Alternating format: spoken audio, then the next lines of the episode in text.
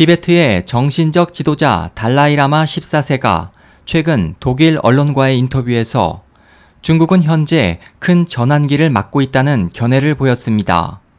올해로 57년째 인도에 망명한 달라이라마는 독일 일간지 프랑크푸르터 알게마인의 차이퉁과의 인터뷰에서 현재 중국은 큰 전환기에 있으며 이는 해외에 나가 있는 수십만 명의 중국인 유학생들과 결코 무관하지 않다고 말했습니다.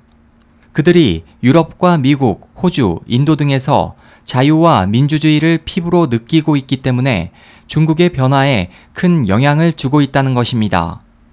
달라이라마는 또 중국의 변화는 종교에서도 큰 영향을 받고 있다며 중국에서는 1966년부터 1976년까지 10년간 문화 대혁명이 일어났지만 중국 내 불교도의 수는 지금도 세계에서 가장 많으며 공산당 정권이 아무리 강해졌다고 해도 예전과 같은 폐쇄적인 사회로 돌아갈 수는 없다고 강조했습니다.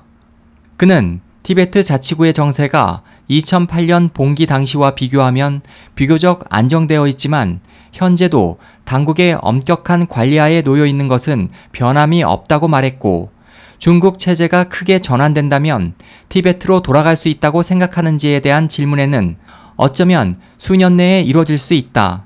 만약 돌아가 잠시라도 머물 수 있다면 그보다 더 기쁜 일은 없을 것이라고 답했습니다.